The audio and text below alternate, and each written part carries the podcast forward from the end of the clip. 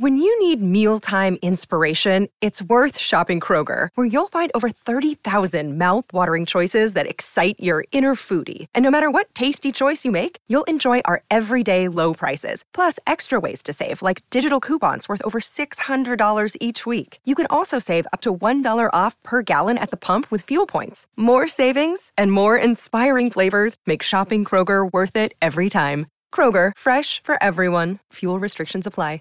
Save big on your Memorial Day barbecue, all in the Kroger app. Get three pound rolls of juicy 80% lean ground beef for $3.49 a pound with a digital coupon. Then get select varieties of flavorful Powerade, Body Armor Super Drink, or Arizona tea for 77 cents each, all with your card. Shop these deals at your local Kroger, less than five miles away. Or tap the screen now to download the Kroger app to save big today. Kroger, fresh for everyone. Prices and product availability subject to change. Restrictions apply. See site for details.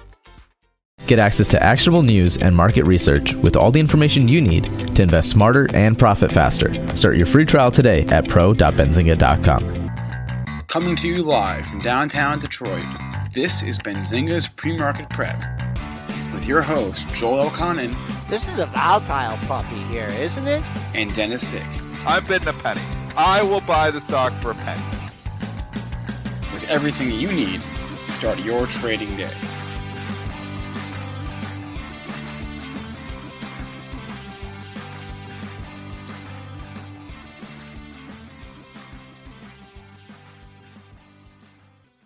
Morning, good morning, good morning, everybody. Welcome, Mike. I'm in McMahon. I knew it as soon as I said it. Good morning, everyone. Welcome to this Thursday edition of Benzinga's pre-market prep. Spencer Israel, Joel Elconin, Dennis Dick with you this morning. A lot going on today. I want to talk about the banks. We do have a stress test today. Results could come out after the close, maybe tomorrow, maybe Monday. Uh, banks are in focus for me. We're going to talk solar. Uh, we're going to talk biotech or um, Eli Lilly and Biogen specifically. We got a couple earnings. We got a lot going on today. Uh, jobless claims at 8:30. There's a few data points coming out throughout the day. We have GDP, uh, second estimate of that at 8:30 as well. A lot to get to. Marc Chaikin from Chaikin Analytics will join the show at 8:15 as he does every other Thursday.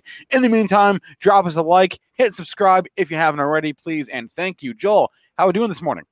Straight up, Spencer. Straight up from that close at 3150, 5450 pre-market high, all-time high, 58 and a quarter. Right there, right now. Uh, in order to post a new all-time closing high, have to be above 45.75. Uh, crude sniff 74 was over 74 yesterday, back in the 72 handle, down 34 cents. Uh, gold gearing up to try and clear 1800, up four bucks at 1787.40. Silver back over 26, up just about two pennies, 26.13. Bitcoin trying to get away from 30 and head to 40, up 1200 at 34,100. Ethereum in the green by $69.75 on the futures at 1989.75. So triple D for uh, wow. kind of a, a lazy Thursday here. Uh, we got some stuff going on considering we're out of earnings season. Uh, we don't pay attention to analyst ratings anymore. Huh. Uh, but uh, yeah, we got we got some movers out there. Yeah, we also have uh, this is uh, Russell Eve, the Russell rebalance Eve here. Russell so, Eve. Russell Eve. It's so like, tomorrow is the big day, the Russell rebalance. Obviously, we're gonna have a lot of movement in some small cap stocks tomorrow, especially at the close as those uh, ads go in and the deletes go out. But we will see if there's going to be some fireworks or if it's going to be a quieter Russell, but it's always a little bit of action. So I'm excited for that tomorrow. It's one of the biggest trading days of the year. Uh, I know for our firm as well. So, but let's go talk stocks. Um, we're breaking out. I had to put some money to work. I talked about a couple mm-hmm. stocks yesterday on the show. So I went down dirty and put on a couple long swing trades on some of those stocks that I talked about. Oh, uh, and pray tell, pray tell. I bought Baba, which we talked about, oh, and obviously I own a Baba, but I bought more shares of Baba for a swing trade. I bought Teladoc, TDOC, because we talked about that, and I was like, okay, I like the setup. I'm like, we talked about the setup on the show, so I went down and got dirty in some Teladoc. and a couple smaller ones. I bought some more rocket. I couldn't resist my rocket, so actually that one really went out actually yesterday. We didn't talk about it yesterday, but it had a nice rally there. You're seeing you're seeing some of those um, other stocks, the Reddit stocks, starting to show a little bit of life. Bed Bath and Beyond, I did not buy. I wish I would have because it got an upgrade here today, and it's Ooh. blasting off too. So there's pockets of action. Um, and obviously, this market overall is just in a grind higher. And I mean, we got to give a shout out to Mitch because he's been calling Tesla for the last week. He was talking about it on our show at 606. Is now 675. Mitch, Mitch, Mitch, good call, buddy. Tesla blasting off. Uh, and uh, Spencer Stonebridge says short everything that I'm long. So go uh, ahead. Go ahead about, if you want to do that. What about um, just give that Tesla news real quick, Spencer? Oh, the Starlink thing? I don't even know how much this matters, but uh, it know, matters. It's up twenty bucks. All right. So Starlink is like Elon Musk's um uh what like mind reading uh satellite thing whatever no it's a satellite it's a satellite company and uh he, he i guess he said that he was going starlink is maybe maybe going to ipo maybe potentially hopefully sort of kind of and elon musk said that in uh, the event of a starlink ipo he would do his best to give tesla shareholders preference in the IPO if and when that ever happens. How he would do that is beyond me, but that's what he said. So anyway, th- th- that's the that's a headline, but it, Tesla doesn't need a headline. Tesla's already hot to begin with, and um, it's still going as as you guys said. So it's got a date with 700. So David Green said yesterday. It's what you guys said. And, it's what uh, Mitch said. Um, Mitch said that this morning. He thinks got a date with 700 too. It looks like the likely target. Um, I always like if I'm if I've got the whole number on my mind. A lot of times you do see them fall short of it. So if I'm going to sell at 700, I probably always sell at like 695. I'd go down from the whole number just because I feel like there's always like a lot of other people thinking that number and they line up there. And sometimes the first time up there, they get to 697 and then they pull it back. So if, and I don't have any Tesla, but if I was long and I wanted to sell at 700, I'd probably sell it in the 690s just to make sure that I got filled. If you know, obviously, and we, we don't know. It's still got to go another 14 bucks, but it looks like it does have 700 on the mind. So I wouldn't be surprised if it at least got into the 690s, but we'll see. Anything can happen. Do you think Elon and Adam Jonas watch the pre-market prep show and they see this clean break that we've been talking about that 635 cleared that yesterday or, yeah. or Adam saw it yesterday and then Elon sees it today.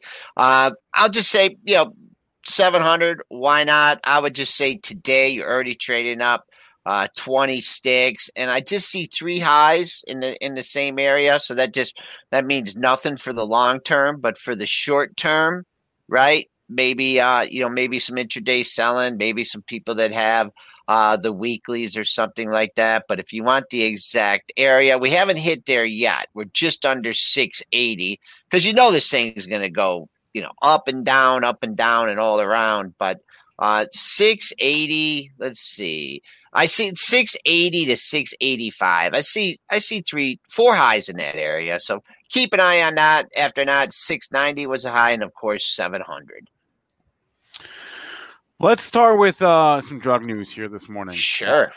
Let's go to Eli Lilly. Uh, the headline here is that they're getting uh, uh basically a, uh, they're on the fast track. Is is essentially the headline here. Uh, the FDA we know had already conditionally approved Biogen's Alzheimer's drug. Yeah. And they're saying to Eli Lilly this morning, we're going to give you, we're going to grant you the breakthrough therapy designation for your Alzheimer's drug. Essentially, not approved but you get to go on the fast track for approval down the line.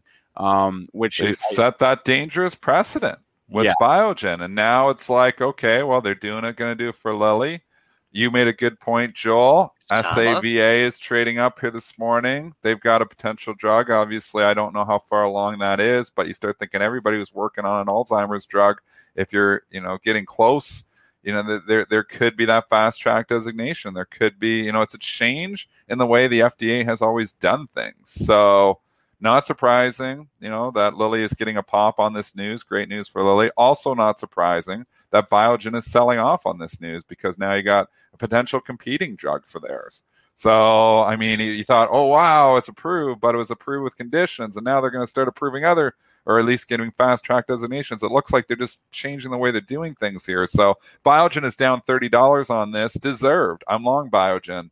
Um, but, you know, the sell off probably deserved. It probably got overdone when it got up to 450, 460 because it was a conditional approval. So I've been in Biogen since I feel like birth. So I'm probably not selling. It was one of the first stocks I bought years and years ago. So I'm sticking with it. Um, Lilly, no position. I, it's a nice pop. It can do a lot of things here. I'd say the old high 235 is pesky. Oh, What, what can it do there? Has it been through the 235 yet this morning? Dennis, yeah, yeah. Full disclosure, too, do have uh, uh, a Lilly position, not intro, uh, a long-term a long-term position. uh, yeah, long term one. Won't That's be doing one. anything with it today.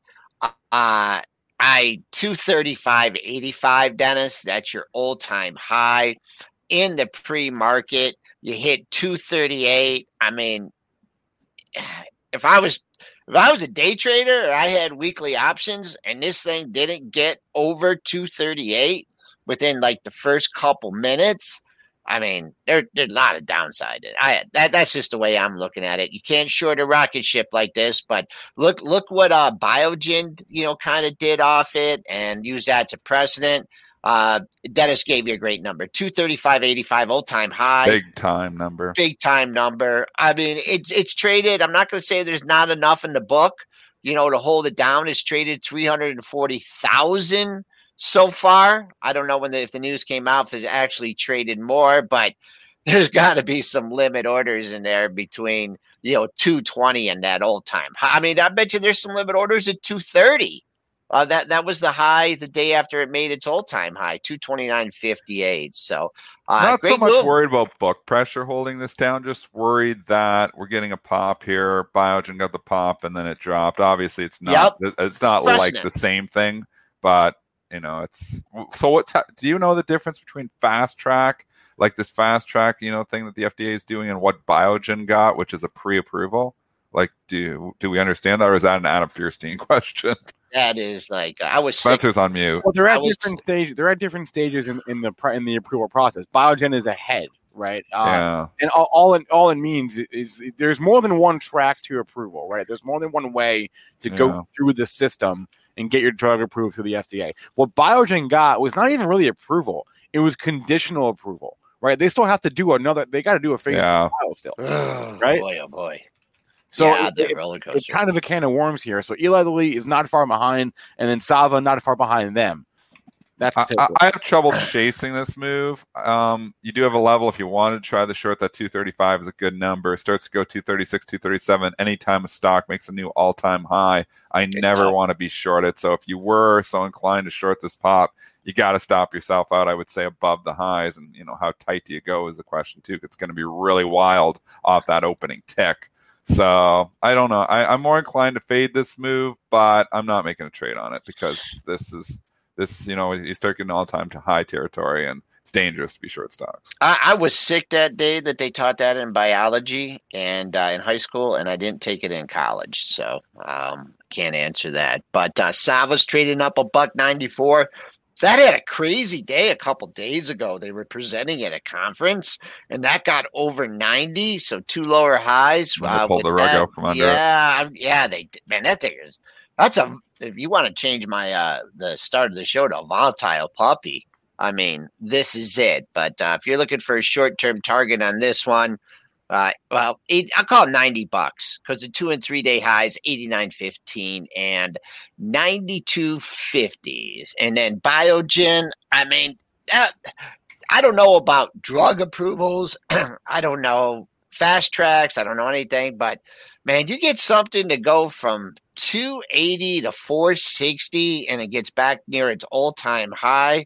You just got to think that the people that have been stuck in this thing for five It's years, selling six years.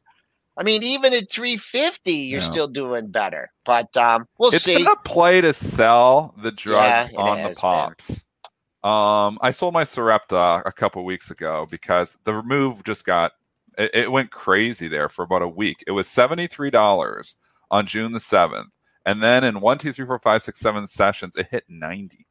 And I like I don't even know if the news. I don't even know if there was news there. I rarely top tick a stock, and like you know, a couple people point out in the chat, they say they always fade me. Uh, I don't think you were fading me on this one and making money because I sold that thing at eighty nine dollars. Um, it was just getting up to that ninety, and I was looking at all that resistance up there, and I'm like, this is way too much, way too fast. I'm gonna get a chance to get this back. I could re rebuy it right now and already scalp myself ten bucks at seventy eight. I don't know why. It just started. I, I don't know what the was there any news during that week because I wasn't even paying attention to the story. I was just like, this seems like a pretty big move for Sarepta, and I haven't really seen any major headline. Uh, it, it- this is what week was this, or what day was this? Uh, I'm yeah, looking. I- I'm looking from June the seventh Yeah, to all the way up to about June the the fifteenth. 15th. Yeah. No, I, I never really saw a headline, and I was like, "This is just up three, four." But it had the big move. Maybe on June seventh, it had some move. they had yeah, a buy- that had to be the there had to be news that day. well, they got some. They got uh, uh, some love from BTIG in that span, but that's not. I don't think. Really? Well, that'll move it a bit, but it just felt way overdone. And it's a stock that I actually had not purchased great, so I was bag holding. Yeah, you bought it on the first Kathy plunge. Yeah, and it wasn't a good buy. Eighty-three dollars or eighty-four dollars, and I was taking Yeah. heat and got down like sixty-seven dollars, and I was like, you know what? Things- Uh, you got to sell the when they get the ridiculous pops, you know, and they get these ridiculous moves in a short period of time. I mean, it's different if you've had some for a decade, you know, like a Biogen. Um, and, Yeah. you know, my cost basis is so low that I don't want to realize that, that the gain on it either. You know, and that's always a consideration. I mean, people say don't worry about the tax, but I mean, really, when you think about this, if you bought a stock, you know, like my average cost basis on Mastercard is eleven dollars. It's three hundred and seventy-five. So if I sell it, I'm basically giving half of my money. You know, it depends on how you're taxed, I guess. But you're going to give up a good chunk of that gain. You're going to pay in a tax bill. So that means for me to really like make money by scalping out of this, Mastercard probably needs to go down to like 230 or 240, really. You know, for me to re get and be better off. So do I predict a hundred point fall on Mastercard? If I don't, then why am I selling it and realizing such a ridiculous gain? Biogen's the same story. I think my average cost base on a Biogen is 46. So it's 343. It means the majority of it of my position now is a gain. I mean, this is you know for long-term investing. This is you know just making an argument for it that you hold some of these good companies long term. They do go up a lot. So if I'm not going to get a huge fall, you know, why am I going to sell it and realize a huge gain? I mean, maybe you realize it in a, in a bad year. If you have a bad trading year, it's been a while since I've had a bad trading year, contrary to popular opinion in the chat. But um, you know, if I have a bad year, maybe I realize some of those gains then. But right now, why, you know, when I'm sitting up here in the high bracket, why am I going to realize a gain and now pay half of that money away to the government? Okay, I, I'll just say one thing, and uh, and we go back and forth on this, and I, I totally agree. I mean, if it's not, you know, if you don't need it to like buy a new pair of jeans or something, uh, but taxes could go up, you know, so that's you know at least in the Well, short they're term. But you don't, fifty-two percent in Ontario, so Right. I don't know how high How much higher they can to go. Um, but and people say, why don't you have a Roth? Yeah, I do have an RSP. The one thing to consider with an RSP, and we're not a tax advice show here, but hundred percent of Roth? everything you make in that is eventually taxed. Like in the way I don't know how the Roth is. I'm not American, so I don't have a Roth. But an RRSP, eventually 100% of everything is taxed in an RRSP. So, I mean, yeah, you don't have to pay the tax today, but when you start withdrawing money from it, you have to pay. And we get a capital gains break. So there's an argument in Canada where you shouldn't be doing any stock trading if you're if you're profitable inside an RSP because all of those gains and in Canada you have capital gains in your long-term stuff, so it's only 50% taxed. But in an RSP, everything is taxed 100%. So you're not getting that capital gains tax break inside an RSP. So I don't know how the Roth works because I'm like I said, I'm not American. Um, but if it works in any similar way, eventually that's all taxed. So that's why I don't like trading inside my RRSP for you Canadians out there. All right, uh, I'm going to bring on Marc Chaikin here. Uh, we're a few minutes late for Marc. He's been in the background. Marc Chaikin, good morning, sir. Marc, are you that last segment was sponsored by Deloitte and Touche, BDO in Canada. Ernst and Young, Can you hear me, Marc? Oh, he can't hear me. Marc. Marc, Marc. All right, he can't hear me. Let's. Uh, He's oh, going wait. to come back on in a second. let- let's- we love Marc. Yeah, we do love Marc. Uh, let me message him. Oh, now I think we just lost him now. Okay. We'll get Um, we will get Marc back. In the meantime, just so everyone knows in chat, I'm writing down tickers. I wrote down a few. We'll cover them later on in the show. Um, let's talk about where do I want to go? Oh, Beyond Meat. Okay, beyond, we can go Beyond Meat that because that's quick, and then we'll go uh, Solar after that. Beyond Meat, uh, I guess, is getting the boot from uh, Dunkin' Donuts. Uh, uh, is what they announced yesterday. Uh, first, there's there's two headlines. One, J.P. Morgan uh, reiterated their underweight underweight rating, and then Yeah. two, Dunkin' Donuts uh, is booting the Beyond Meat sausage sandwich from their menu.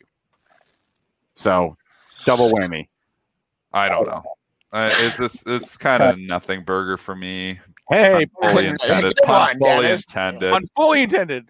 Pun fully This intended. is so. This is so obvious here. What this stock needs to do. Well, I don't well, know. it what- needs to get up over like it's it's been in consolidation station here for a bit. So until it gets up over 160, I'm not interested in it.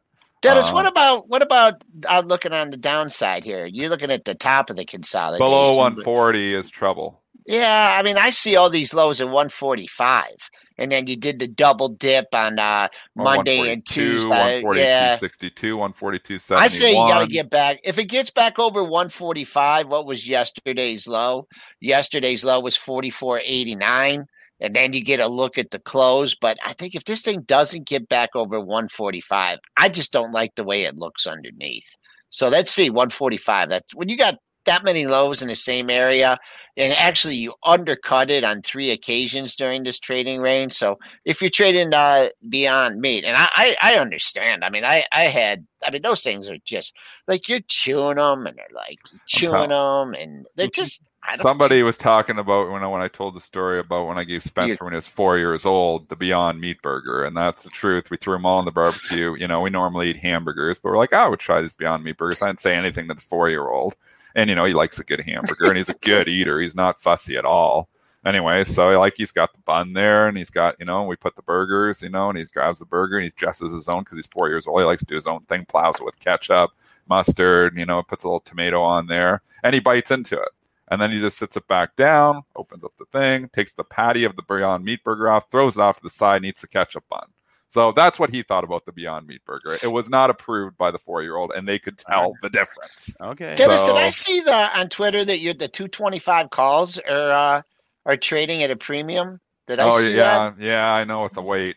I, I'm s- I'm selling the 200 puts. actually don't. I haven't weighed myself since I moved. I don't know where the scale is, so it's actually just. Oh, a that's don't a know good where the scale is. It's Oh, actually yeah. a mystery what I'm weighing right now. I was 212 when I moved three months ago. Obviously, you know, building the new house there, so I'm like in a rental right now. But I was two. I was 212. I'm like. The, the, the whole hiding in the basement eating ice cream sandwiches is not helping the cause. I go What- for the odd jog. That helps a little bit. I do do a lot of activity. That firewood picture, I did stack that firewood. So you know, pe- people were, were, were, were you know they were they didn't know if I stacked it or not. I didn't cut it and split it, but I did stack it.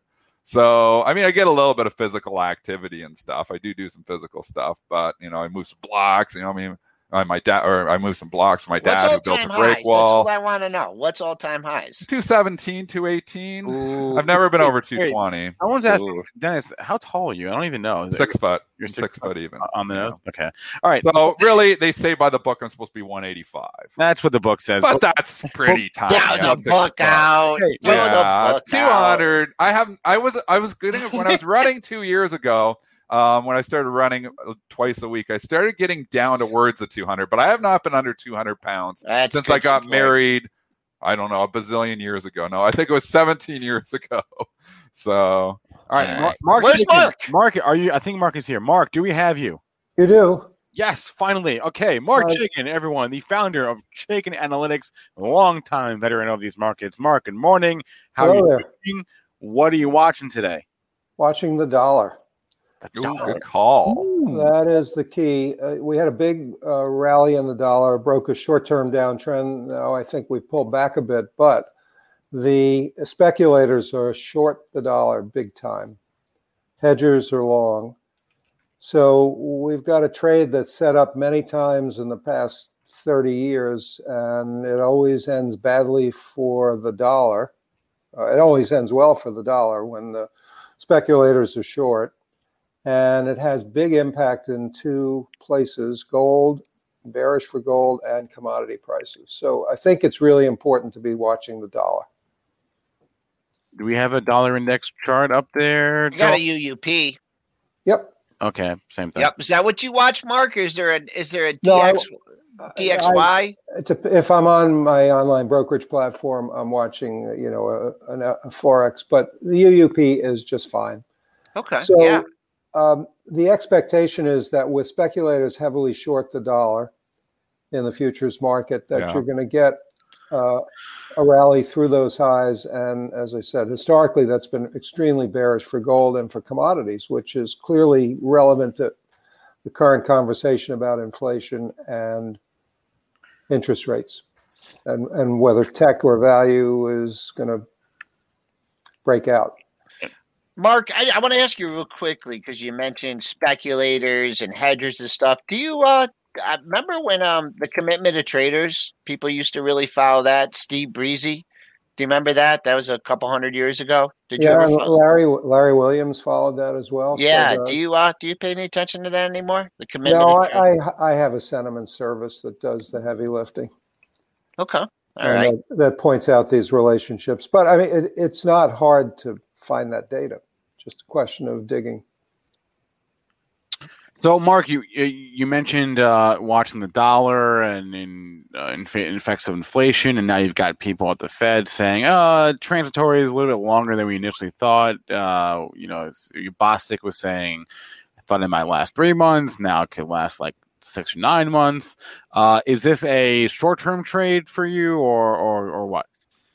Well, I think uh, this is really key to where uh, money is going to flow over the next six months. Definitely not a short-term trade. The dollar uh, typically, when, when it's set up against heavy speculator shorts, rallies for another uh, four to six months, and that would clearly have a big impact on the inflation conversation. I think what's going on with the a there are too many Fed voices. You know, it, it's just this week there's seven different Fed speakers I know. including Kaplan and Bullard, who you know we know what they're going to say. But the key is not where we are right now, because these are the year-over-year comparisons that we're bound to be where they are, and it, a lot of this has to do with some supply chain issues that are pretty serious.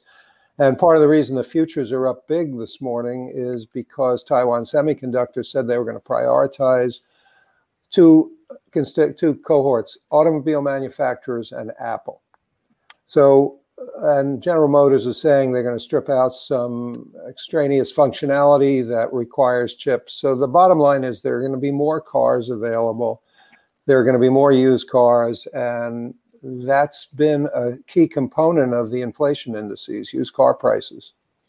So I think inflation, I, I, I wish I could predict where inflation is going to be, but I think this is really a recency bias. You know, you had the April and May numbers that were off the charts, and everybody is extrapolating that in, out into the future. I don't think you can do that. The supply chain issues are going to ease up. That's what Jerome's saying. Well, he knows better than I do, that's for sure. Uh, So- we're, getting, we're getting some questions uh, for of- for lot of Marc's questions. thoughts in uh, for some stocks in the chat. Uh, uh, Marc, uh, Michael is asking about IDCC, which I guess is, he says I don't remember you talking about uh, unless I was sick that day. But Talked about it in my newsletter, okay, the small cap newsletter. I like IDCC. It's a patent farm uh, that doesn't just troll other people. They actually have 300 scientists, 120 PhDs on staff, and they're very uh, critical in um, patents in areas like Internet of Things, 5G, streaming video. So it's come down from 85 to 75, and I think it's um, it's very attractive down here. This is a long-term play on technology patents. Okay. Uh, I'm quiet because we got a number coming out. well, the number, that's okay. Oh yeah, let's came go to the one minute. Let's go to the one minute. Oh, I- you know, these are not big numbers. Uh, 53 and a quarter. We're currently trading pre-market high. 54 and a half. 58 and a quarter is the all-time high. Like I said, these are not Java's Big numbers. out. Durable goods out, a little bit lighter than, than thought. Jobless claims out. Um, Nothing, nothing muffin here. yeah, jobless claims are a little bit higher than Very thought. quiet. I don't know. Wow, I don't no get movement. Sorry, Marc. Didn't mean to interrupt you. Okay, critical numbers. I can see you're just banging on the keyboard, Marc. Uh, I just wanted to ask you about uh, the relentless move here in the oil market, where we're at on the Chaikin readings. Uh, just uh, seems to be the same mantra that you know, gearing up the economy, going to need all this oil. Uh, big move for just uh, where we're at on the power gauge. Any any sentiment on oil in the oil sector? Very bullish, bullish on the big ETFs in the space, XOP and XES, and um, individual stocks within those ETFs, large, mid, and small, all doing really well. So I, I think energy is something. We had that two-day pullback in energy last week, Thursday, Friday, when you got some profit taking, and uh, they were great buys down there, and they bounced. They've just bounced. Stocks like um, even the refiners have uh, have come in a big way. Valero looking really strong. Marc, So we I- have we have seen some some rotation here and, and rotation out of the banks, and we're going to get the stress tests here tonight. Um, I mean, Citigroup, for instance, has went from eighty dollars and it went down for about nine straight trading sessions, all the way down to sixty-seven. We've seen a, a sell-off in Bank America. It's not as extreme as the Citigroup. J.P. Morgan has significantly come off the highs. What are your thoughts on the banks here? We got stress tests tonight. Do you think this is a buying opportunity, a buy the dip opportunity in the banks? I don't. Uh, I think the the big ca- uh, return of capital is going to come from the trust companies like Bank of New York Mellon and State Street. Uh, less so in the major banks, um, and you know the banks are a play on where interest rates are going, and right now there's no indication that interest rates are moving higher in the short term. So, uh, you know, the banks are, are a broken trade right now. Although, you know, logically, with the economy picking up, you would expect the banks to do well, but they're telling depositors, don't give us your money. Well, even though we know that they're about to announce like mad buybacks tonight or tomorrow, Well, but the market knows that. That's not going to come as a surprise. Yeah, the dude, surprise would be if the stress tests prevent you, know, you're right. buying back their stock. So, Yeah, The yeah. The market market, the market in. sure the market knows it. The market knows a lot of things that that that don't uh that that don't, doesn't mean it's priced in all the time, right? Um I would be. I think it would be a Dennis sell the move in the biotech uh, syndrome. If you get a big jump up because of stress test uh, reaction, I, I wouldn't chase that at all. It seems like this market just hasn't really been the market to chase in. I mean, in it, and obviously some of the better trades in the last month. I mean, people say, "Oh yeah, growth is working," but I mean, growth tech was hammered. So I mean, you know, you look at a lot of the Cathie stocks, and you know, can say, "Wow, what a rally here!" But I mean, now Cathie uh, ARKK went from 130 to 100 bucks in two weeks. So you know, now it's gotten back a lot of those losses there, but it, it doesn't seem to be the market that you know you're buying the breakouts and they're just continuing to break out. It's actually been more of a buy the dip market, a contrarian market to a certain extent in 2021. I mean, in 2020 it was working to buy breakouts, but breakouts haven't been working that great. So to your point, you know, these when you get these gap up in prices, they seem to be more selling opportunities than buying opportunities. especially in the big stocks. The smaller stocks that have rounded bottoms or cup and handles in the in the um, William O'Neill universe have actually had some follow through. If you look at the shipping stocks, which we've liked, the power gauges love Genco, GNK, and DAC. Uh, they just keep going. Small pullbacks, and they're they're making new highs because containers are in short supply and and bulk dry rates are moving up. Uh, that'll end someday, but uh, it, it really depends. I agree with you, uh, Dennis, in the large cap stocks. all right, Michael H is asking us to ask Marc about uh Barrick Gold and First Majestic. Uh, do you have any thoughts there? Well, if the dollar trade plays out the way it has in the past, then you you don't want to be long gold. Any In other words, if we're going to get if we're going to get four to six months of additional strength here in the dollar. It it really weighs heavily on gold. Now Barrick, I believe, has had a bullish rating in the power gauge. I was gonna, I was gonna ask you what the power gauge is saying on all these things. If you're if you're generally bearish, power gauge had a bullish rating on Barrick from late April through two weeks ago, and now the rating is neutral as the stock has broken down through long-term trend line about 23 bucks, 22.50. So I, I think the dollar trade, if you if you just inverted Barrick, you're looking at the dollar, aren't you? Uh, I, I get GOLD. If you if you flip the chart, that uh, peak yeah. in May looks like the bottom in the dollar, doesn't it? Uh, yeah, you can make that argument. Yeah, yeah, yeah. Well, you know, let's just let's just do this. Let's just compare the charts side by side. UUP, right? Yeah. Yep. Yeah. Uh, doesn't really do it justice because the yeah, anyway. those, yeah, the scaling yeah, is kind of yeah, scaling, scaling yeah, anyway, anyway. I, I, mean, the the relationship is tried and true. Uh, in the short term, you don't want to be long gold if the dollar is going to keep going to the upside. Marc Chaikin is the founder of Chaikin Analytics. Uh, uh, he's got uh, tremendous uh, insights, uh, newsletter, uh, Power Gauge, all great stuff. Joins us every other Thursday. Marc, thanks a lot. Have a good one. Talk you to too. Enjoy. Thanks, Marc. Yep. Thanks, Marc. We All won't right. see you till oh, we'll see you before the thanks uh, Thanksgiving, uh, Fourth, Fourth of, July. July. Yep. Uh, I think so. Yes. No, maybe not. Uh, no. Yes. Wait a minute. No, no, we, won't. we won't. No, we won't. Happy Fourth of July. And to you, stay away from the fireworks. Right. yeah, I, I, hear there's some inflation there too. Uh, let's talk about solar here. Here's a headline. Yeah, yeah there we overnight. go. Um, I've been reading murmurings about this. You know, mm-hmm. I, I thought the U.S. was going to um, uh, issue some tax credits, or they already did issue some tax credits to U.S. based companies. Now uh, basically continuing on the agenda from the Trump administration. Uh, the Biden administration is saying uh, they're going to uh, tax some solar imports from Chinese companies. And so, good for U.S. solar, yep. bad for Chinese solar. I'm looking at DQ.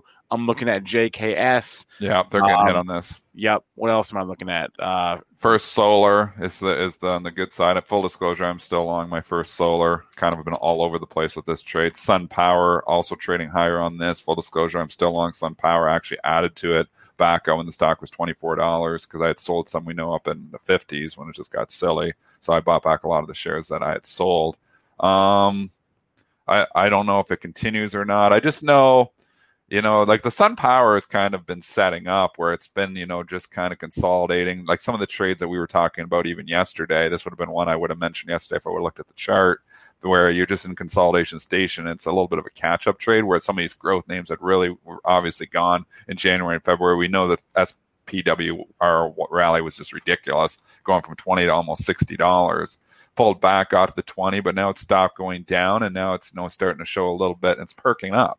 So, I mean, this is the kind of setups that I like where a stock's been beat up, it's coming back now. Now it's stopped going down. Now it's starting to show a little bit of life. And, you know, maybe there's a little bit of a catch up trade here. So I think there is the room to 30 on SunPower in the short term. Uh, for solar, it's just been shop and slop. This one's tough, Joel. I'm going to throw it to you because it's kind of been all over the place. Up five bucks this morning, though.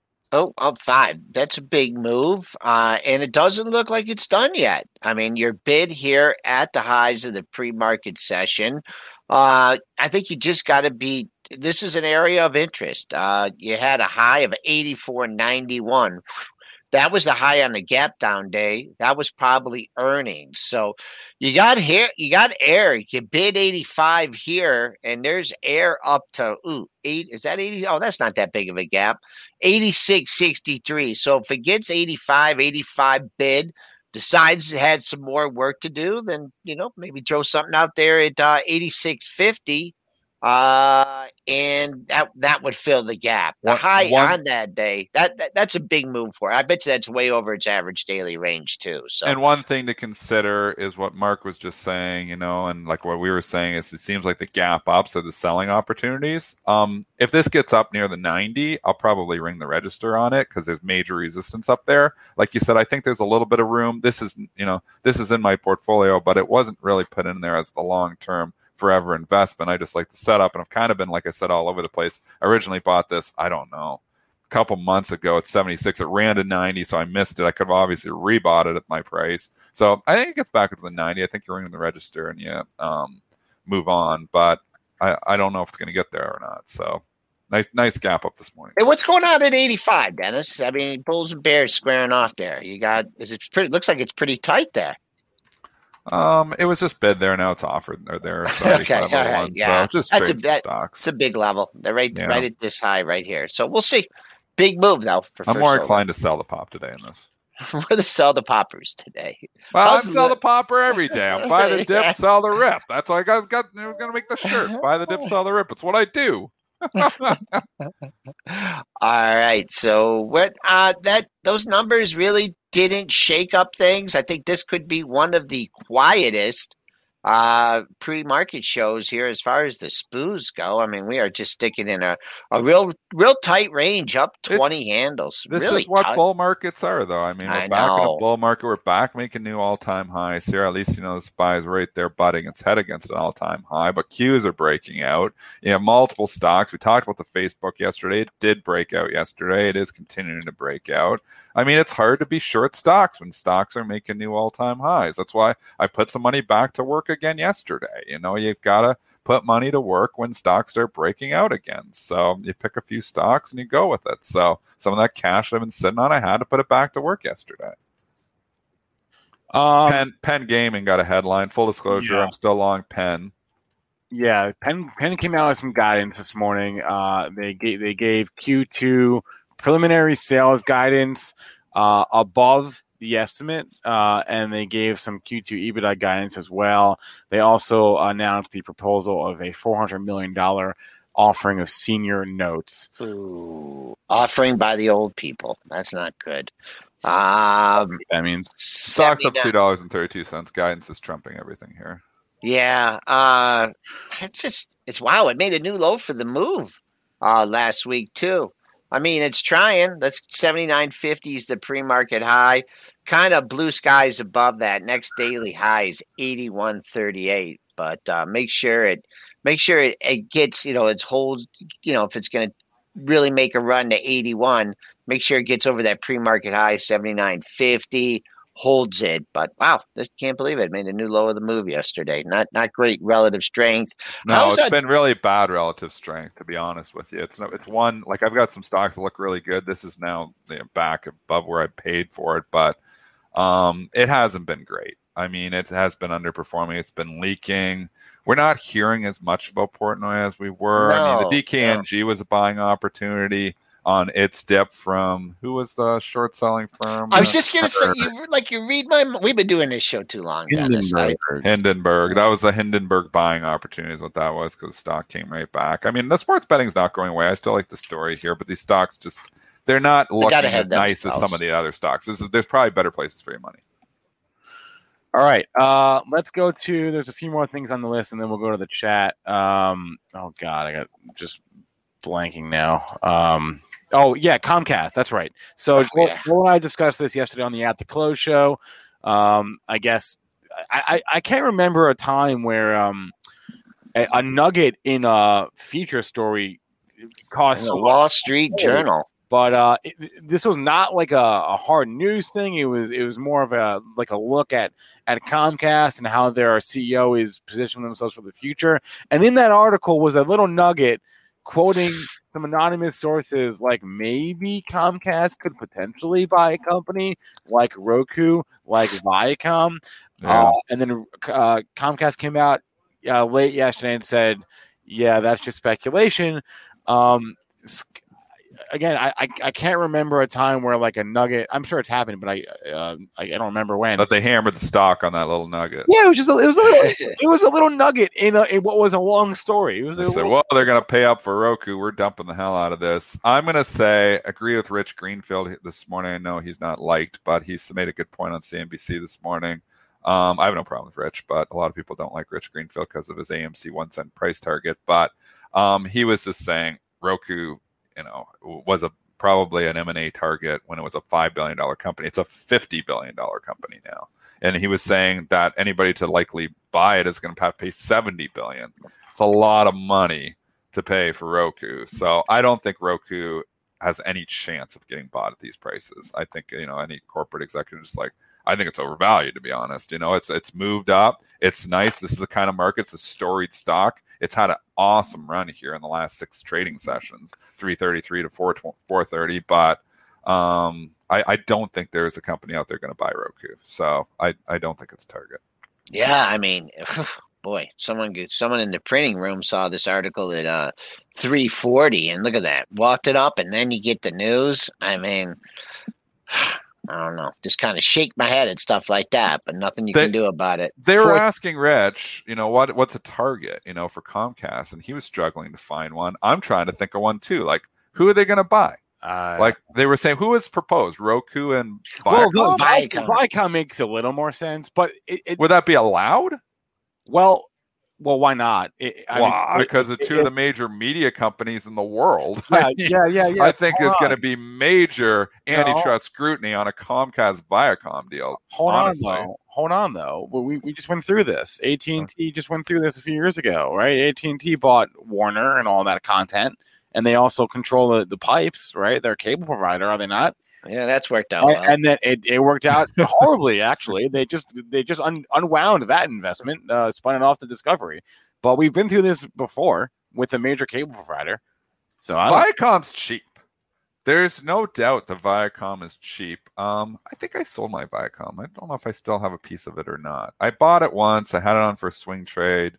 I think I sold it. I think I got spooked on the market and I sold it. I ended up scratching it, which um, it's kind of the same spot. It just this is just doesn't do anything, Joel. I mean, this Viacom I know. I can't believe has it. been stuck between 38 and 43 for it feels like eternities. Um, it's starting to perk up a little bit though. I don't I- I mind don't the chart. I actually kind of want to rebuy it, so I sold it. I think it's just right around where I resold it because I bought it because it had some insider buying, and I was like, okay, maybe that's going to kickstart, and then it didn't kickstart it, and I put on for a swing trade, and you know, and then it started to leak again. I'm like, okay, well, if they're not going to even listen to the insiders, they're just not interested in the stock. So you know, maybe maybe rumors of a potential takeout. Obviously, yesterday it got some life, so you know maybe that gets a kick started here.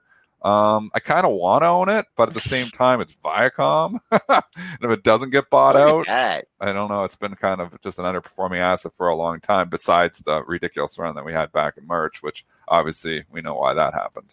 Yeah, uh, I mean, I usually don't like to draw a trading range, you know, this tight, but uh, 3750, 4350. I mean, that's it. I mean, you almost like you got to go to like five minute chart to get some action on this one, but respect the trading range. And uh, if it didn't move out of the trading range on this news, I'm not sure what will. Uh, S&P's leaking, leaking a little bit here. That overnight move, maybe we got a little overdone. Maybe imbalances are not uh, there to support. We got the- oil leaking here a little bit too. Yeah, You know, down seventy sneak, cents. sneaky, sneaky little sell off here in oil. So keep that in mind as well. Okay. All right. Well, we'll see. Mid range on the session is down at uh, 43.75. So we'll see if we get to mid range on the session. Okay, we can do some ticker time now, I think. And um, he, Tom Vigor dropped a ticker that we were talking about before we hopped on this morning, which is Ride. Um, and it's just not going Oh, down. yeah. You had the 10 to lean on. We set this up one up three, four days ago and saying everything is fundamentally against this company, but it's not going down. and not. the 10 is holding. The 10 was holding. We said it. I don't remember which show it was, but it was three or four days ago. I'm like, Every day. you can lean on the 10. And people are leaning on the 10. And all of a sudden, you're up 15% on your investment there. So I never took the trade. I just can't bring myself to buy because the fundamentals, obviously, situation is so cloudy. But I'll tell you, It won't go down. It won't go down on bad news. It won't It go don't down. want to go on- down on bad news. Tells me it still wants to go higher. So that's good for our friend Marcus. Um, yeah, the 10 Marcus. I 10 think he's ten. to He's hold ten up. bid. I think Marcus is ten bid for the float. Is He's done, that Marcus holding it up? yeah, he's done with Joel's joking, options. by the he way. sent That's me an joke. email. I'm joking, folks. You gotta No. watch. You gotta really clarify when you're joking because some people will take this Really? Okay. Say, I'm oh yeah, looking. Joel said that Marcus is buying. No, no, he Mar- right, right, sells. right, he- he All he hasn't does is for a while. sell. He doesn't buy. Yeah, that's true. He All does- but he sells. puts. Yes, he he sells puts. You know what? Uh, this looks like it probably. I don't know. I don't know. I mean, it, it- like I said, it won't go down on bad news. Uh, it just seems like uh, it will catch your breath, get up to twelve thirty, and they'll say, "Oh, the results that we had that we said were lower are actually lower than the previous results we said were lower," and then it will go down, and then it will come back up. But uh, you just can't argue with it. You know, you can't argue with the support. Now they're res- trading up a little bit in the pre-market. You get air up here up to 1287 if you can hold this 1141. Oh, that's a matching high. Uh, three highs right here at 11 from 1141 to 1160. And there you are right now. So open into resistance. Let's see if it goes bid there and has some work to do in the $12 Lean handle. on the ten. Lean on the Yep. 10. And you also might have some people that are saying they're just trading, the, you know, like a range in this thing. And like they don't care if it, you know, they bought it at 10, they had a 950 stop. They're selling at 12, hell or high water. You know, they don't care because I mean, you got to have, There's just know, some stocks that just don't care about fundamentals, and this is turning This is into one one, of of them them. as well. It's turning into one of them as well. And you know, and, and when stocks start stop trading on fundamentals, they're dangerous stocks, especially to be short them. We People know that. Say, We oh yeah, that. they they don't they don't have orders, they don't have management team, they may not have any money. We know this market just sometimes Bullish. just doesn't care. Yeah. It's a type of market that is, you know, in certain stocks is disconnected from fundamentals. I believe that is the case here as well, but that doesn't matter. It, will it reconnect one day? Maybe, but you know, we've been waiting for GME to AMC to reconnect with fundamentals too, and they don't look like they're going to reconnect anytime soon. So, you know, obviously these, you know, this this disconnection from fundamentals in certain stocks can stay for a lot longer than you think it can. Speaking of AMC, I don't know if you saw what the CEO tweeted last night. Uh, he's trying to convince everyone to vote yes for another offering. Why not sell more stock? At least he's getting some cash, and I mean, if people are willing to pay these kind of price for their shares, that's the management team is smart. Keep dumping stock on them. Keep raising cash because that's giving you know the putting AMC balance sheet in a lot better position than it was. I, I want to show you these tweets. Some of you fear dilution, but maybe neglecting that equity raising is a powerful tool to strengthen the company and help shareholders. AMC said five times in January, May, and June that we diluted shares, but as a result, raised two and a half billion. We're much stronger because of that. Uh, uh, AMC's board and management believe you should vote yes to authorize 25 million new shares. Remember, they cannot be issued before January of 2022, more than six months from now. See your proxies materials for more information. Uh, there's no way this is going to pass. this is going to this, this Why goes- not? This goes against the short squeeze thesis. Issuing new shares. It, it, it- That's why they've been issuing new shares nonstop. they've been doing it like crazy. nonstop. That's why you know you look at this and the market cap is so dang high because there's so many more shares than were ever outstanding before. So I wouldn't be surprised if anything passes here. I mean, people just see, oh yeah, well, let's give him more money. You know, he's going to strengthen the company. based on my Good talker, man. That, that's the my- good talker. based on my initial review of the uh, the subreddits uh, last night, the They sub- weren't pleased with more dilution. they were not pleased. not, not What's pleased. what is there any good movies coming out? No, actually, I looked last night because it's supposed to rain this weekend, and uh, no, Oh no. yeah, oh yes, Hmm. I don't control the weather. It's supposed Is to. there rain. any no, no. I try to never believe the weather Yeah, so, yeah, Fast and the Furious Nine is out if you want to see it. Uh, uh, oh, that that looks like a real uh comedy. Yeah, no, it is. It's they're, they're great. They're over the top. They're great. Let's go back to the chat here. Fidel was asking about uh, Southwest Airlines way earlier at the top of the hour. LUV. Fidel? Yeah, F I Fidel? Like F I F E D E L E? That's uh, EL. That's what I wrote down. Yeah. Yeah. Oh man. Uh my dad used to own horses um uh with a guy named Fidel. Maybe it's him. It was no, Fidel's been gone. Uh three he his middle name with F too. So it was Fidel F Fowry, triple F. Triple F. Oh, he was God. great. He was great. My dad had one he was always optimistic. He was always the bull, no matter what you know was going on in the race. Fidel was like, "We're going to come back," and then my dad's other partner, Jerry Briskin from New York, would be like, after every race, let's sell that pig. I don't want to have that horse anymore. And then my dad was kind of stuck in the middle. So, what stock does Fidel want? Uh, Southwest Airlines. F- Fidel. Love. It sounds like Dennis Dick, but just a few a few seconds later. Nice. Oh yeah, Is Triple what it D. sounds like. Yeah. All right, LUV. Back to the back. to the Oh, let's see. Whew. Now we had all that bad news, and um, uh, you know, and, and everyone said, "Well, it's not that bad news." Well, it was bad news, and it kept on going down. The reopening trade hasn't been looking great. I mean, once again, you got a level to lean on. Uh, you kind of up and down again. So if you feel like 54, 67 is the low, then you can lean on that. But just on the that's a big red candle this month, and uh, the next support comes in at um, 52.29 on the monthly basis. I mean, people talk about uh, the variant, this Delta variant. Like I heard this lady from Rite Aid, and like reason you know we're being really conservative is you know the the the variant coming out and another lockdown, and I'm like, I don't know. I mean, where she was coming from on that. So I don't know if the reopening trade got a little bit uh, overdone, but you're a lot closer to the old time high, or you tried that the other month than you are if you're looking for more of a retracement. But 54.67 has been the low of the move so far. What, was this out a few days ago or not? Uh, Ford, their chief technology officer, is leaving for Amazon. Um, Really? Yeah. Uh, the Free Press reported this morning, but Ford is saying, "Oh, they announced it internally on Monday." Is what they said. Okay, so so th- so that news just came out. So the CTO of Ford is going to Amazon. Hmm. If anyone cares. I Um, don't care. Okay, fine. Well, I, well, I figure technology. listen, listen. I figure technology, EVs are technology, right? All right, moving on. Uh, BNZNB was asking about Ambarella, AMBA. Let's take a look. Stock. Um, remember when Ambarella used to be just a tracker, would track GoPro yes, back in I the was day? thinking that too. it was always like, oh yeah, this surprise the parts for GoPro, and GoPro goes up, Amba goes up, and you know what? GoPro obviously went down to the gutter, but Amba still, uh, Amba obviously wasn't just a GoPro supplier. There were a lot of suppliers for a lot of different stocks. It's been a great company for a long time. Um, great stock. It's sleepy here, you know. I don't own any shares here, but I'd say if I obviously you gotta want to have an out, so ninety-seven bucks would be my out. 104, 105. You got eight points. I, I would have liked it better yesterday if we would have brought it up. Um, if I was looking at this chart at the 101, I'd be like, "Hmm, I kind of like that chart. It's now it went yesterday with a lot of stocks went yesterday that were sleepy. We did have that little bit of a catch up trade that we were talking about could potentially happen in some of these stocks. Um, Tesla leading the charge there, obviously. So I, I don't know. On a pullback, I'm interested, but just a little bit far now for me to stop out because he's still got to kind of go down to the 97. I don't like risking eight bucks. Yeah, a lot of highs between 105 and 107. Remember, and, and see how I set these trades up. I'm always looking, where's my out?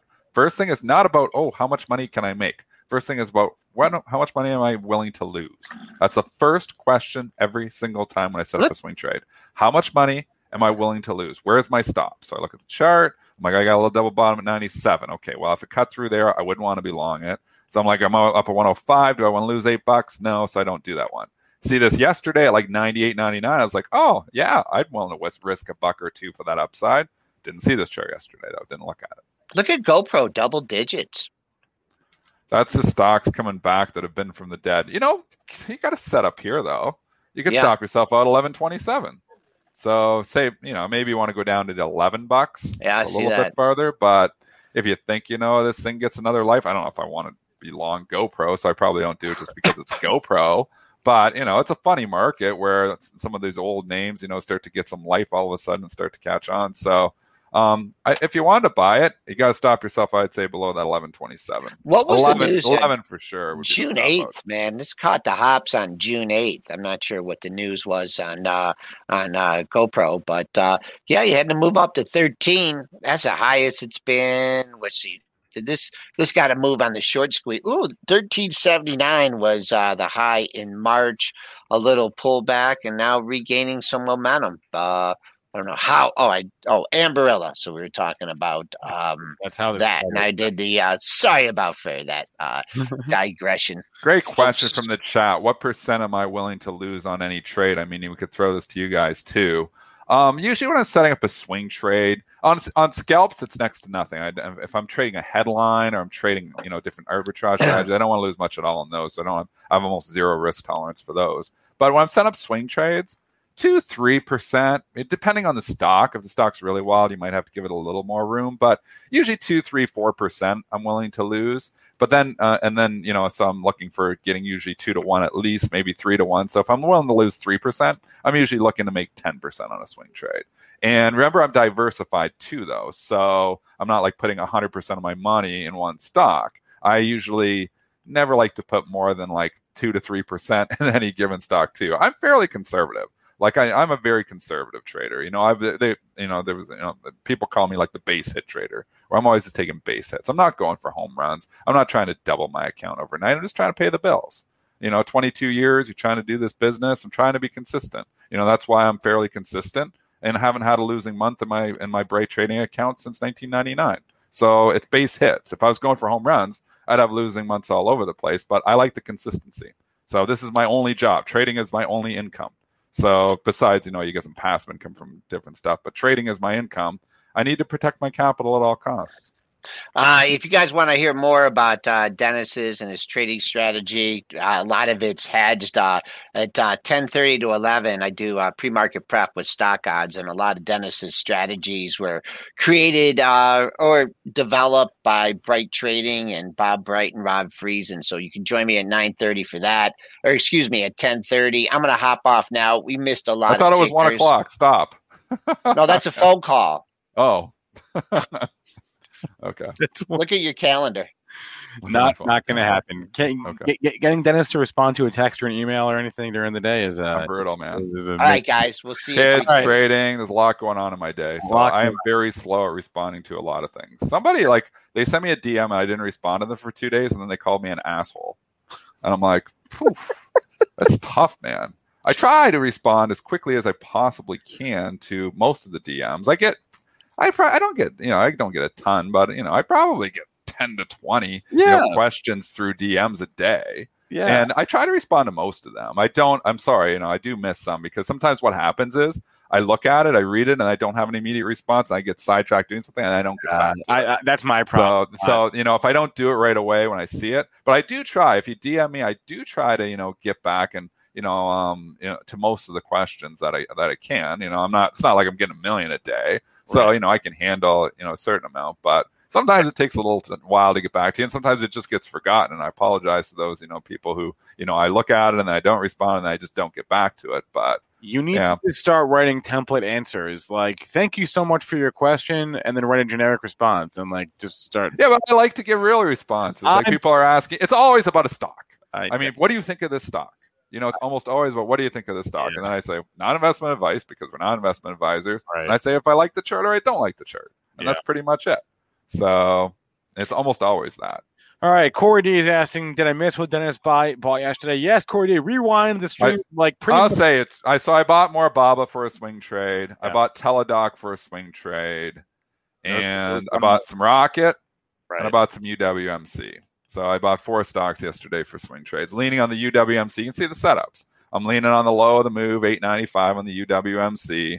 The RKTO is leaning on the low of the move. It put nice little three bottoms, 1886. So I'm already up. I picked that up, I think, at 1919. I'm almost up a buck in the rocket already. So, you know, now it gets, you know, another buck and it's like, okay, well, that's pretty good. So these are short term trades. Teladoc, um, I was looking to risk more on this one. So I'm probably going to try to stick with this one for a bit. And uh, what's the other one? Baba. Somebody asked me my price target for Baba. I'm hoping I can get back up in the 225 to 235 range. I have a long term core Baba position I'm not going to sell, but I put on a little bit more for a swing trade simply because I was going to lean on that low of the move at 208. So again, it's just swing trades, leaning on the liking the chart, seeing a little bit of life, looking for a little bit of a catch up trade, and leaning on the lows of the move. I think Mitch, you know, if we have Mitch there, you know, I think this is what you were doing in Tesla when you were calling it at 606. Weren't you like looking at that low of the move at 593 and leaning on that? One hundred percent. That's the exact level. So exactly. So Mitch looks at this and says, I got kind of a low to lean on in Tesla. So again, Mitch, you know, and obviously, you know, has become a very good trader. The reason Mitch is being successful is because he's looking at where is my out? Where is my discipline? Where am I going to cut this trade if it doesn't work out? So first thing he's looking at is, you know, is how much am I willing to risk? And then looking at you know and going at taking it from there. And sometimes you know it's okay to let a trade become a longer term investment if it re- really just keeps going and then it gets to a point you know some of my trades or swing trades could become long term investments. Sometimes they get up enough of them that they keep a piece. Like SunPower originally for me when i bought it eight dollars was a swing trade and then just went up, up, up, and then I kept some of his long-term investment because it went up so much that I was like, well, I've, I've taken my cost basis out of this now. So just never let it happen the other way, where you know your your your discipline makes you hold a trade, and then you're, you're letting that long term trade become an investment because you're losing. So you know it's okay on the other side of the coin. Just you know you gotta have discipline. You gotta be able, willing to cut your losers. Um, someone asked, yeah, oh, we never asked you what you did with Triple D, uh, the 3D systems. If you traded that one the other day because it, it, had that huge move. I meant I to didn't trade it. You didn't trade it. Okay. No. Always, always. I'm mad because it has my ticker symbol. I have like a you know anger out of that stock. I want the ticker symbol. Desktop DDD. metal. Um, I'm looking to see if it runs with Triple D today. If Triple D What stock is that? it's Desktop metals. Oh, That's that- a we haven't 3D looked at that one stock for a while. Um, There's a setup though too. Same thing. I like Mi- Mitch has a good eye. 1180, 1169, 1333. It's a little bit to risk because I would stop myself up below those that little double bottom from two days ago. Again, looking at the dailies, 16, 17. Remember, if you're looking at charts, you know, I, the first chart that I look at, I get this question all the time too, is a 90 day. I want to know, you know, the dailies. I don't care what it's doing on a tick chart, you know, because that's all high frequency trading. It's going to chop you up. You know, I don't even, I've never, never used a tick chart. I think they're absolutely useless. Um, but you know, I look at, and I'm a day trader. I think a tick chart is useless. You know, I look at the 90 days, get a feel. Is the stock trending up? Is it trending down? Is it trending side? Is it going sideways? Get a feel for the trend. And then, you know, is there anything? I'm not a pattern trader, but is there a low to lean as a stock? If it was going down, has it stopped going down? Has it put in a little double bottom, meaning two lows consecutive days, or it's giving me something to lean on? That's when I strike. So that's how I strike with my swing trading. You know, with the day trading, yeah, and now you're doing different things. You're scalping a little bit of momentum. But, you know, the swing trading, um, you know, I'm always looking up for those different setups where I can limit my risk and I know where my out is. Great insights as always from Dennis. Uh, that is uh, that's that's about time, Dennis. For so we'll see you tomorrow, man. Good luck in your trading today, and uh, we'll talk to you tomorrow morning. Find out how those uh, how those Baba and uh, Teladoc and um, mortgage uh, company trades worked out for you. Uh, 907 here, guys. Going to hang out for a couple minutes. I'm going to hop off. We got Robert Roy going live at 925 today. He's going to walk through setups, uh, particularly in options, because that's his specialty. Options setups today. Uh, in the overall market in individual stocks. If you have a question about a stock from from an options or a chart standpoint, save it for Robert. He can answer your questions starting at 9:25. He'll go for about an hour. Uh, I've got Chance Trades, who usually goes live in the evenings, going live today and not at uh, at 10:30. Uh, going, he's a technical trader as well, so he'll go through what he's watching. We've got SPACs Attack today at 11 o'clock, and then I mentioned uh, or somebody in chat mentioned Doximity, right? That's the IPO today. And the uh, DOCS is the ticker, right? Yeah. Doximity is going to be on the power hour today at 12. Let me get this time right. 1230. Uh, Anna Bryson, the CFO of Doximity, DOCS, will be, and you can see the chart is empty because there, there- there's no didn't open yet. The CFO of DOCS will be on the power hour on this channel at 12:30 Eastern Time today. Putting that on your calendars if you uh, trade IPOs, if you're into that stock. Uh, if you have a question uh, about a technical setup or a chart, I highly recommend the Get Technical show at one o'clock with Neil Hamilton. He will answer as many questions as he can, and he's more of a patterns guy. Like, like we're not really Joel and Dennis aren't really patterns guys. Uh, or even Joel, who you know is, is a technical guy, doesn't really use patterns. Neil is much more of a pattern guy. Um, so if that's more your bag, check that out. Uh, two o'clock today, we've got the BZ Crypto Show. If you have any questions about uh, biotech, about the Eli Lilly news, ramifications of that. Save it for Biotech Buzz with Vivi at 2.30. I'll be live with Joel at 3.30 for the At the Close show. The Cannabis Hours at 4 o'clock.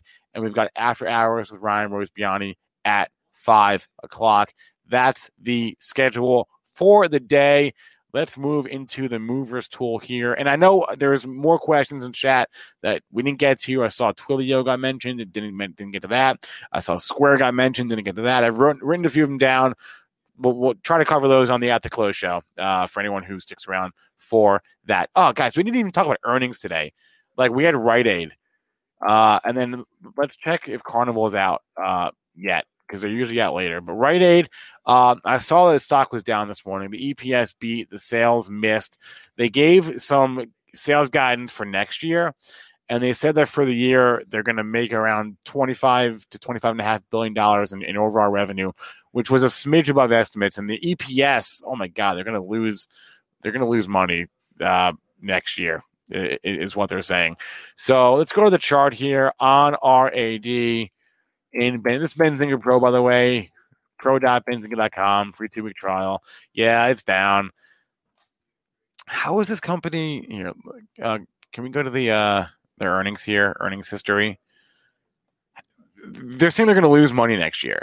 Basically, the the whole the last year, the whole COVID thing was like best case scenario for a Rite Aid because everybody was forced to go and and and get their vaccine and buy some stuff while they're at it, right? So, um, God, let's just go back to that chart again. Let's just zoom out on it. Like, remember the trend it was in pre-COVID for the last like half decade, right? Look at that trend. You, you really want to fight against that? Be my guest. Anyway, stock is down 12% this morning.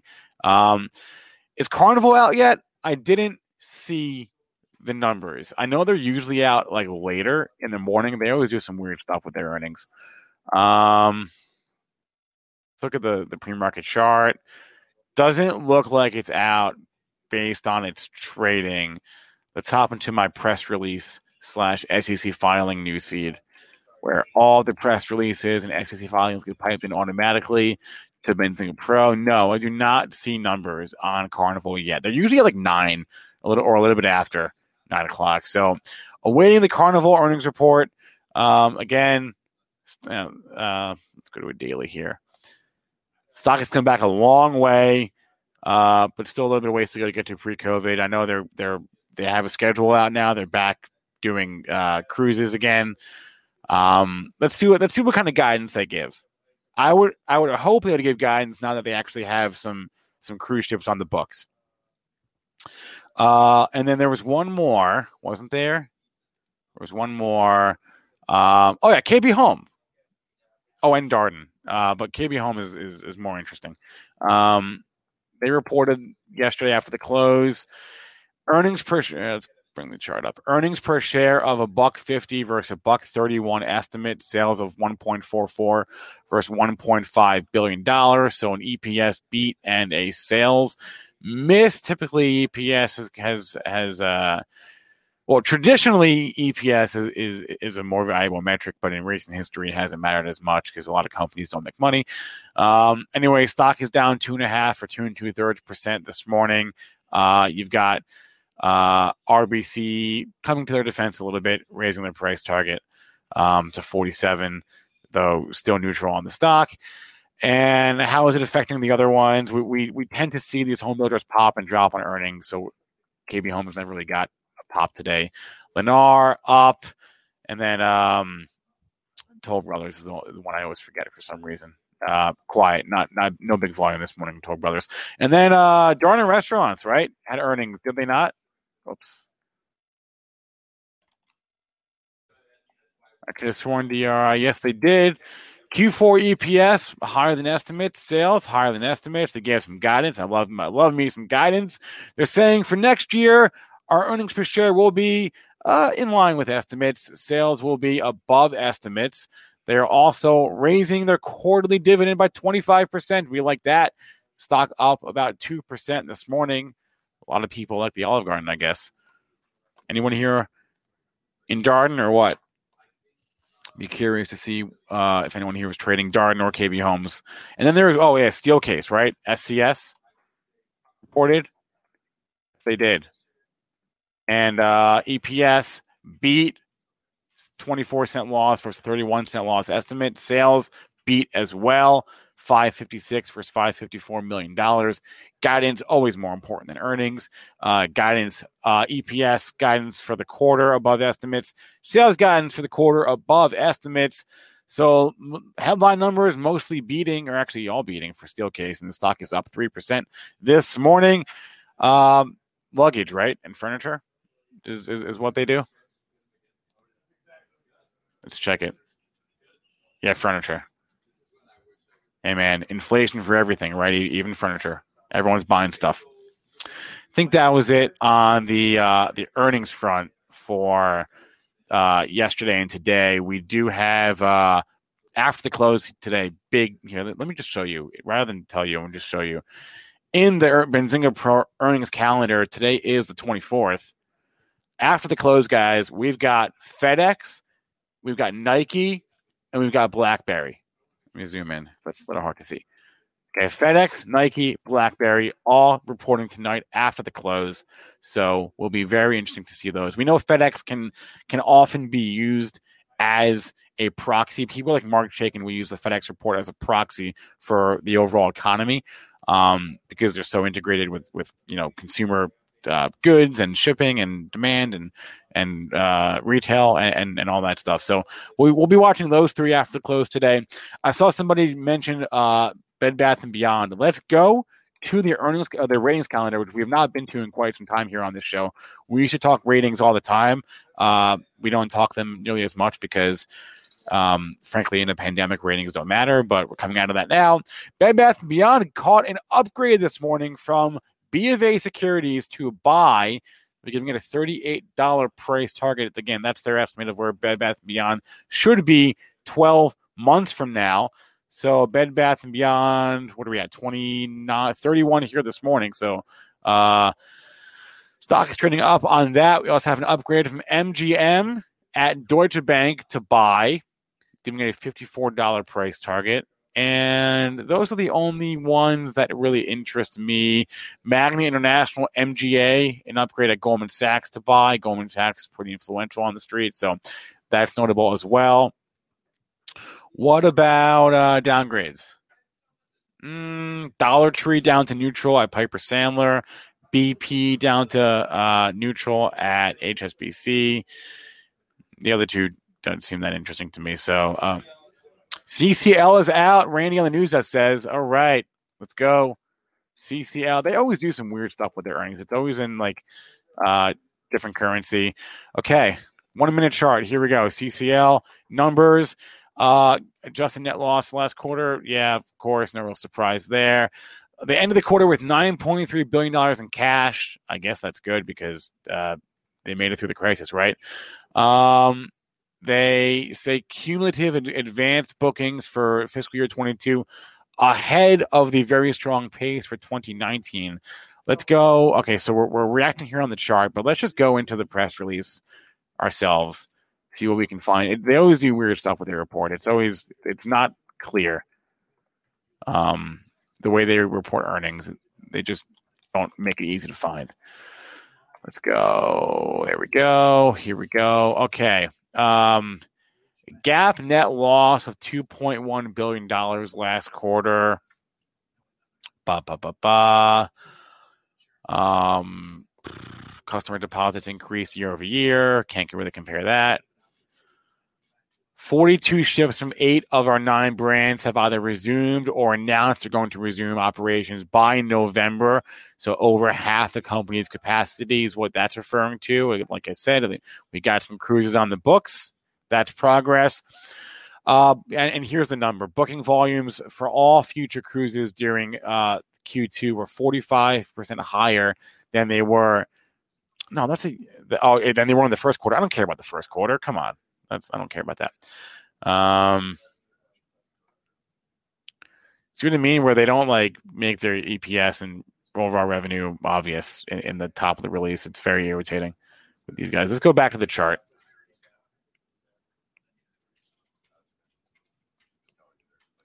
Mm, just sort of hanging out here.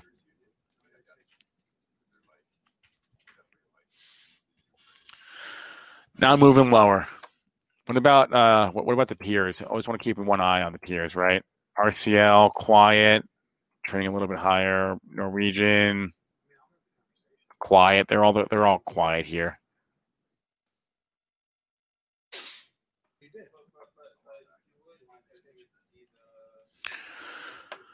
Okay, that was fun. Um, now we're moving lower on Carnival. Go back to the movers tool. This is what I use every morning to get ready for the show and figure out what's up, what's down. A lot of these we covered already, right? We talked about Rite Aid. We talked about uh, DQ. That's the solar stock, the Chinese one down on the, the solar headline. Uh, we talked about Biogen down on the Eli Lilly headline. Eli Lilly's up 7% this morning. You can see it right there. Uh, for solar, we discussed, we covered all, all, most of the major movies here this morning. Bed Bath & Beyond. Um, KB Homes just went through.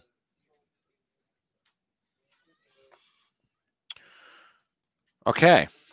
MGM, yeah, I mentioned that upgrade this morning. Um, okay, that's pretty much it. I know there's a few things in chat that I didn't get to. Uh, Born to be free says, look at the price target for AFRM. Okay. $80? Not that outrageous. Sex 66. That's not crazy. Oh, was this an IPO or um, or a SPAC or direct listings? I don't remember. Feels like it was an IPO. A rough go of it. Yeah, a few people have mentioned uh, Palantir today, or maybe it was just you, John, mentioning it several times in a couple days, maybe one day since I've looked at it. Um, yeah, it looks strong right? It looked like it consolidated for a while. It looks this. We talked about growth stocks yesterday, right? Uh, the all, all, the all the ones that were in favor late last year in January, February, they they all look okay, right? DocuSign, Teladoc, Palantir. This does not look bad at all. And you have some levels to lean on, right?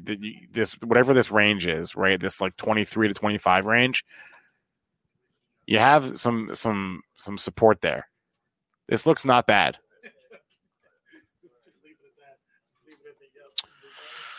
Uh, ba, ba, ba, ba, ba. Let me go through chat. We got a couple minutes left. And then I'm going to hop off the stream for, again, Robert Roy walking through option setups today, 9.30 or 9.25 till around 10.30. Um, on here on the stream. This stream will redirect straight to Robert Roy, so you don't have to do anything. Just click play, maybe. Um, before I go, I want to remind you all that all the information from our show meant to be used for informational purposes only, not for investing or trading advice. Please and thank you. If you haven't already, drop me a like. I would greatly appreciate that. Are we at 500 likes? My goal is 500 likes for every show. Are we there? We're at 315, not 316. Thank you to whoever just did that. Let's get to 500 if we can. So many good insights, guys. Joel, Dennis, Marc, Mitch, the chat. You guys are great. Give it a like for yourself. Uh, what else did I want to say? Yeah, Benzinga Pro is the tool we're using right now. Pro.benzinga.com for a free two week trial. I'll put the link up on the screen. There it is. If you have any questions about Benzinga Pro, you can ask um, me. You can go to the site or you can just email the pro team themselves. And their email address is also going to be up on the screen. There it is onboarding at benzinga.com. If you decide you want to try Benzinga Pro, uh, you, you want to pay for it, get a discount using this promo code that's up at the bottom of the screen now. YouTube 20. The word YouTube, Y O U T U B E, number 20 will get you 20% off any Benzinga Pro subscription. Uh, again, I'll put the link up again pro.benzinga.com, code YouTube 20. All right. Uh, let me see how many likes we're at. 367. So we're not going to get to our goal today, which makes me sad, but tomorrow's another day. All right, everyone. That's going to be a wrap for me. Good luck at the open today. Robert Roy live trading starting in about a minute, and we'll see you there. When you need mealtime inspiration, it's worth shopping Kroger, where you'll find over 30,000 mouthwatering choices that excite your inner foodie. And no matter what tasty choice you make, you'll enjoy our everyday low prices, plus extra ways to save, like digital coupons worth over $600 each week. You can also save up to $1 off per gallon at the pump with fuel points. More savings and more inspiring flavors make shopping Kroger worth it every time. Kroger, fresh for everyone. Fuel restrictions apply. Save big on your Memorial Day barbecue, all in the Kroger app. Get three pound rolls of juicy 80% lean ground beef for $3.49 a pound with a digital coupon. Then get select varieties of flavorful Powerade, Body Armor Super Drink, or Arizona tea for 77 cents each, all with your card. Shop these deals at your local Kroger, less than five miles away. Or tap the screen now to download the Kroger app to save big today. Kroger, fresh for everyone. Prices and product availability subject to change. Restrictions apply. See site for details.